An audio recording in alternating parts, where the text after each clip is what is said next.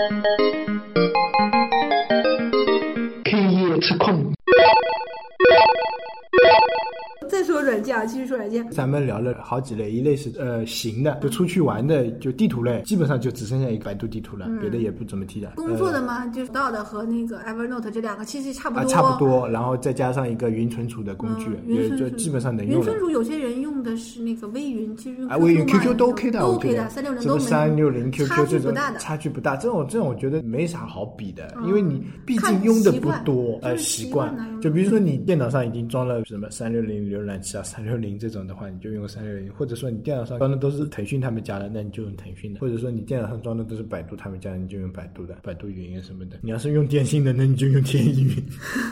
其实如果你盗版多，就是盗版软件多，你用华为的网盘会多，因为很多盗版的软件都放到哎，百度云也挺那个。嗯，对对，这两个都都多的半。斤八两，这嗯这太坏了，这是。就这种工具上要用的，其实还有，比如刚才我们推荐了一款就是翻译类的，这也算工具。嗯哦，对了，这里还要推荐就是通讯录类软件。通讯录，对，你用搜狗的，呃，搜狗号码通确实好用。就我的意思就是说，备份你的通讯录的，就是有些人比如说手机丢了，号码丢了，或者说要我找都备份回通讯。在这个 iPhone 的这个通讯录上面。没有没有没有，我觉得那个用那个 QQ 通讯录啊，QQ 通讯录很好用的。对，它有呃，iOS 上可能就没越狱的话，没有 QQ 通讯录啊，它有一个叫那个 QQ 同步助手的，这也挺好用的。它就是把你各种那个各种东西同步，然后我觉得挺好用的，安卓跟 iOS 都能同步，就是你不怕这个通讯录丢了，嗯这个确实常备的。虽然你 QQ 通讯录 QQ 通讯录我用完就删掉，我一般都是。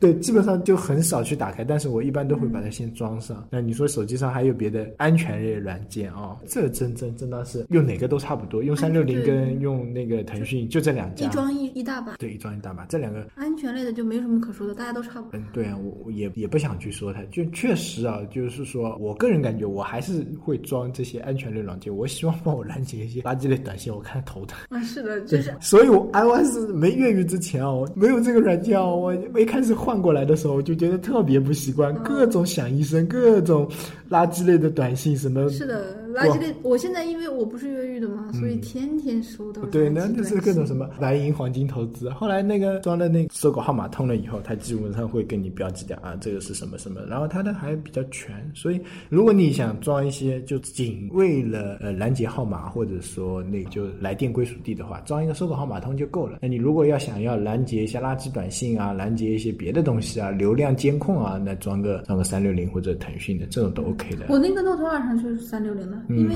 我以前不是用三六零的，嗯，然后有一天嘛，我是要看那个三六零的，就他们三六零的那个就是手机助手上推荐位置怎么排布的，嗯，我装了一下，然后呢，我就由它，我就看它的那个推荐的软件怎么被装进去，嗯。我就把三六零的软件哗全都装上，装上之后，我发现，哎，三六零的确比金山的还有那些其他的乱七八糟的那个稍微好用。一点，因为它做的比较早嘛，然后久嘛，。所以我就把其他的软件都删掉了，就剩三六零。这个还好，因为我那个手机是不不连电脑的，嗯嗯所以也不会出现其他的这种电脑上被安装的这个问题。对对还有软件是什么呢？壁纸软件。哎，为什么说壁纸软件不是为了换壁纸？壁纸软件是为了发各种社交。啊，对，壁纸软件现在已经用歪了，就原原先是为了运下载，营、对，社交，各种就是这种，因为你发朋友圈或者发微微博啊，啊，有时候找不你到你光是好，对你光是弄一个文字，觉得好像挺无聊的。你总要找一张图片，但是自己对拍照嘛又拍的没有那么好，那怎么办呢？就找壁纸软件。嗯壁纸软件分两种，就是一种是真壁纸，就是那个我现在用壁纸加嘛，嗯，就是 iOS 上壁纸加，还有一个叫 ACG Art，Art 就是 A R T，嗯，AC 这里面全都是二次元的各种软件，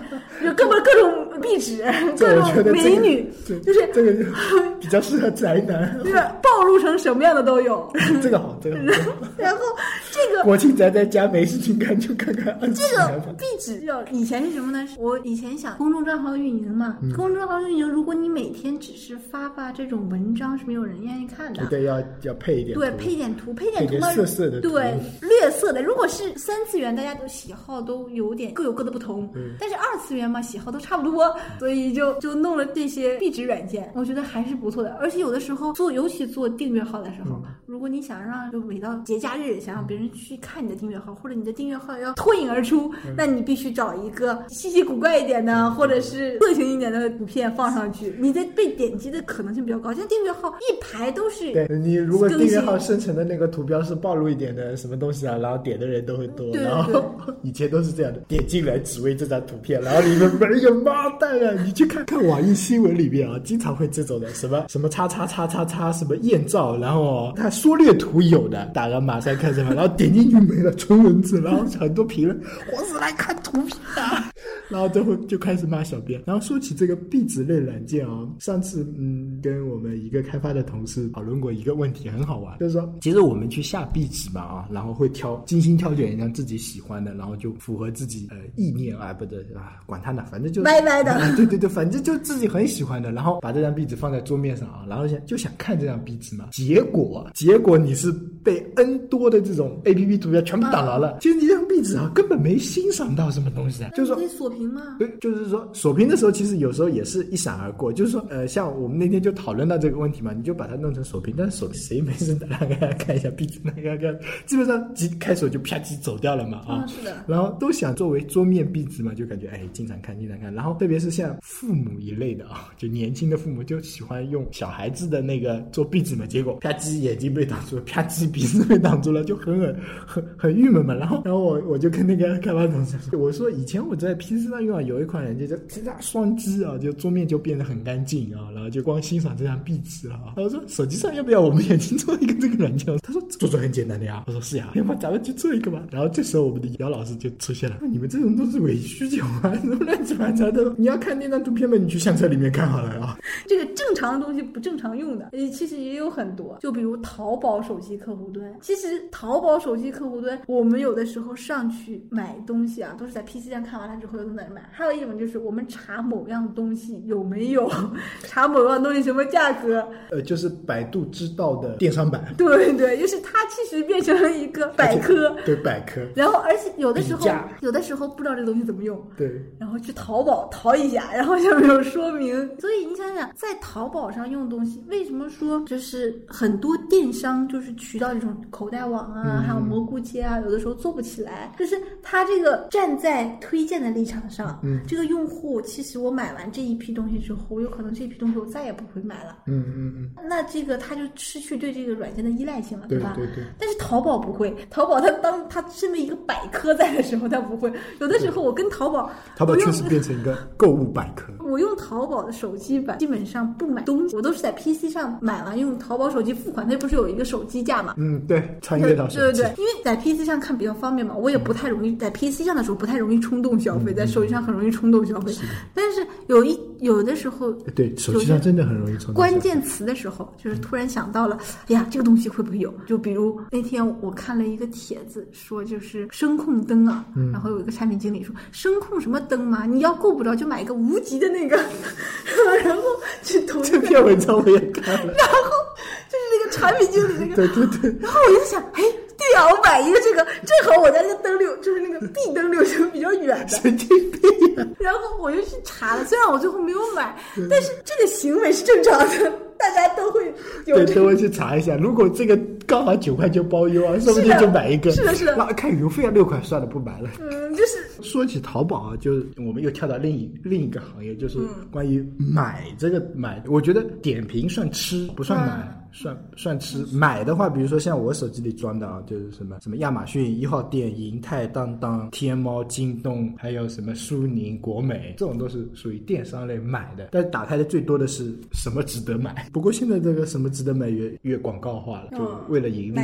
对对对对，买推荐位。原先的那些什么值得买都还不错，呃，就推荐的东西啊，真的是真的是值得买的东西啊。现在就是稍微有点值得买的东西，它就往上。上推。原先我记得刚开始用的时候，因为是那个海淘嘛，然后他经常会推一些那个白菜价。所谓的白菜价，就是在国外卖到白菜的价格，在国内还是猪肉的价格这种很贵的东西嘛。然后我们经常会去看了，关键是它相当于电商版的知乎，你知道吗？对，就比如说那个东西，比如说我要买个什么电冰箱，然后有人会跟你分析的，什么风冷电冰箱跟什么普通电冰箱有什么区别啊？然后它会工作原理是什么，啪给你分析的很详细。然后他说，然后三门的、多门的、双门的，怎样怎样怎样，跟你分析的很详细很清楚。然后还会告诉你啊，我家用过什么什么什么东西啊，然后怎样怎样怎样啊，建议你买什么什么什么什么，就是感觉是一个很专业的导购类网站。然后看了还 OK 的，但是现在呢，就一段时间以后啊，就变成各种各种杂七杂八的推荐位，也有可能我现在的购买欲没有像原先那么强。关于真正商品的评测啊，它越来越少，就是在推荐位上基本上看不到了。原先基本上这种在推荐位上很难看看很多看到。要买某个东西之前啊，我先去什么值得买上搜一下，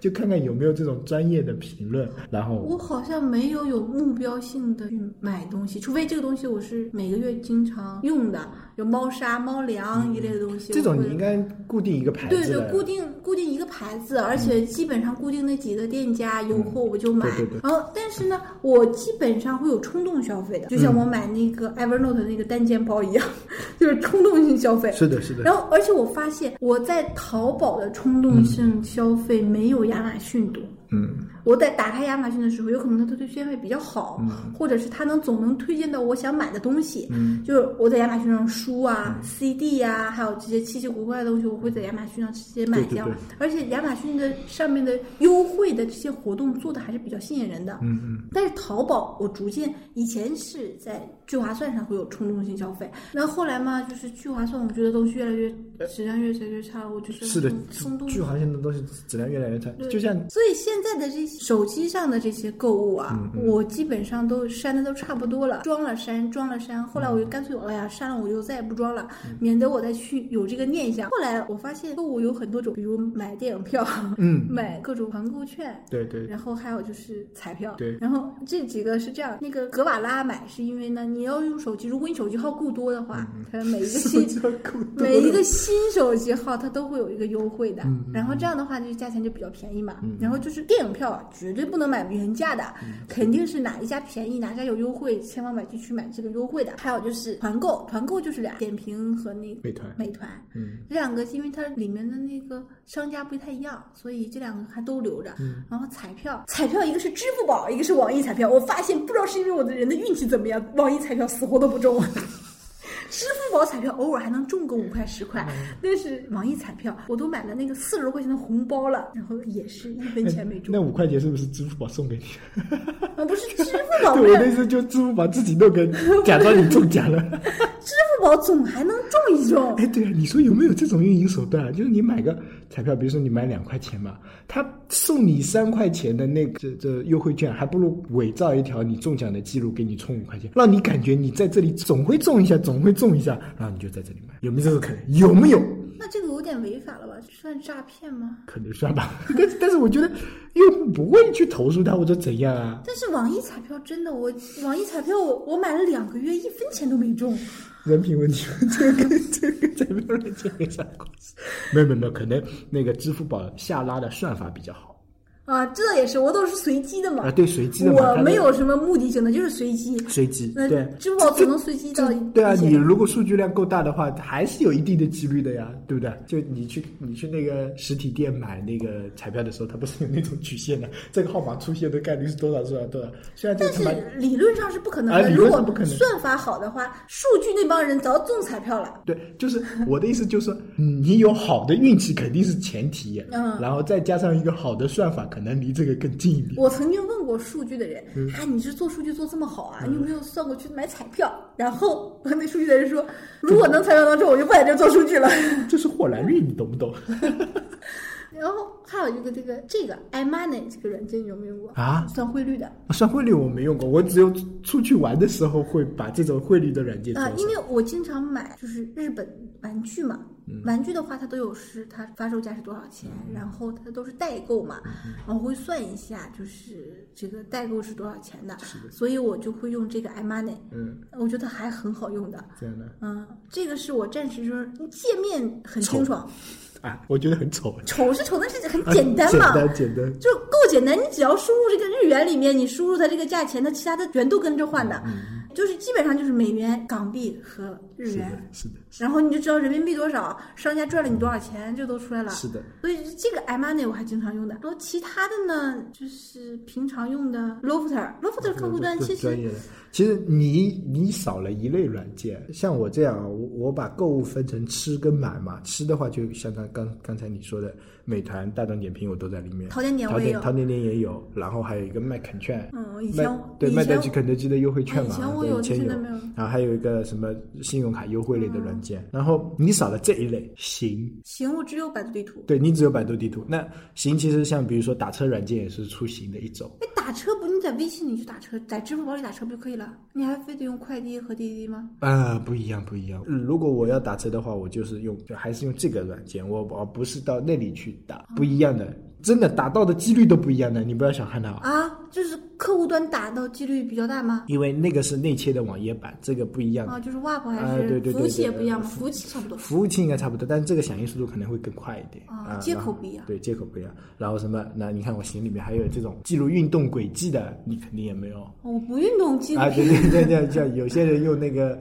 什么用那个，以前你不是有有 咕咕噜？咕咕什么那个是为了测这个软件你以前不是什么热动力？啊，对，那个是为了测这些软件怎么用，就是我我觉得现在这个我用的这个什么 Runkeeper 还是不错的。Runkeeper 嗯我测软件的时候测软件的时候我会用一用，用完了对就基本上一个月之后就删掉了。像你这样不去旅游的话，就没有这种旅游类的软件，比如说面包旅行啊。我最近刚好有出游计划的话，我就会装个携程，携程真的蛮好用。旅游类软件里面，我真的推荐携程，蛮好用的。但唯有一点它不好的是，订机票的、订酒店的时候用携程，但我用 PC 的我也不会用。不没客户端也很好用，PC 也很好用，就网页版也很好用，嗯就所有所有同类产品里面，我用过的还是携程最好用，嗯真的携程最好用。然后这这款都挺好用的。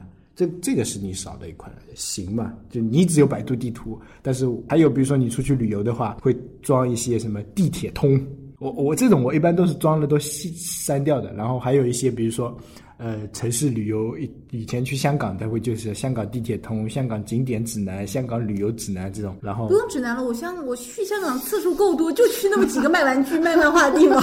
就就比如我打个比方吧，就比如说去北京，或者说，然后或者去一个你不熟的地方，那都会下一些这些东西。这种这种东西应该出去旅游的人会下，不过订酒店建议还是用携程比较好，真的操作比较 OK，包括客户端跟什么都操作的 OK。地图就不用说了，还哎说来说去，虽然我谷歌跟百度都装了，现在我还是喜欢用。百度以前可能用谷歌，现在用百度。然后滴滴打车，还有铁路幺二有三零六说。起地图来啊，我老爹用高德，哎，高德也还行，他用高德的原因不是因为高德跟百度有什么区别，嗯是因为高德有林志玲的语音。呸！你听得清楚吗？其实我老爹不用地图也能看，就是他因为是老司机嘛，他不用地图开也没问题的。但是呢，他就是愿意听这个，就是他也就是这种五十年代的人嘛，就是这种说老不老，说年轻也有一颗年轻旺盛的心，就是他用那个高德地图就是为了听这个林志玲的语音。然后还有这类软件，你应该也有听。听我音乐不不在手机上听的，但是我对但我 荔枝肯定是装的，这个没没办法的。就就听这这个，你看我前面上面装的啊，什么网易、QQ、百度，很奇怪。但是 QQ 音乐我觉得是比它俩要好一些的。呃，怎么说呢啊？我这三个软件啊，我都在用。然后我要听不同的东西的时候，我会打开打开不同的音乐软件。比如说啊，百度音乐，我一般用来干嘛？就跟用百度一样，我来搜歌的时候，我用百度音乐。就比如说，我儿子说：“爸爸，我要听一首巧克力的歌。”有巧克力的歌，我 然后到百度音乐，然后输进去，然后什么巧克力的的歌之类的啊，然后我用百度音乐。而 QQ 音乐呢，怎么说呢？是用来听一些就是说排行榜、流行，听听最近什么流行的。QQ 音乐我用来听专辑的，就是某一个歌手的某一张专辑，我用 QQ 音乐。呃，我我刚好跟你相反，我是用那个那个网易音乐来听。我听单个歌手或者听歌单的时候，确实网易音乐比较不错。然后就上次我分享到朋友圈的那个，它歌词分享那功能啊，做的还是蛮有意思的。就那个封面啊，就整整个质感啊，玩音乐还是最符合这种文艺青年的风格，就是那种唱片的那种质感，就是唱片做背景，然后但其实你说音乐品质啊，差不多的，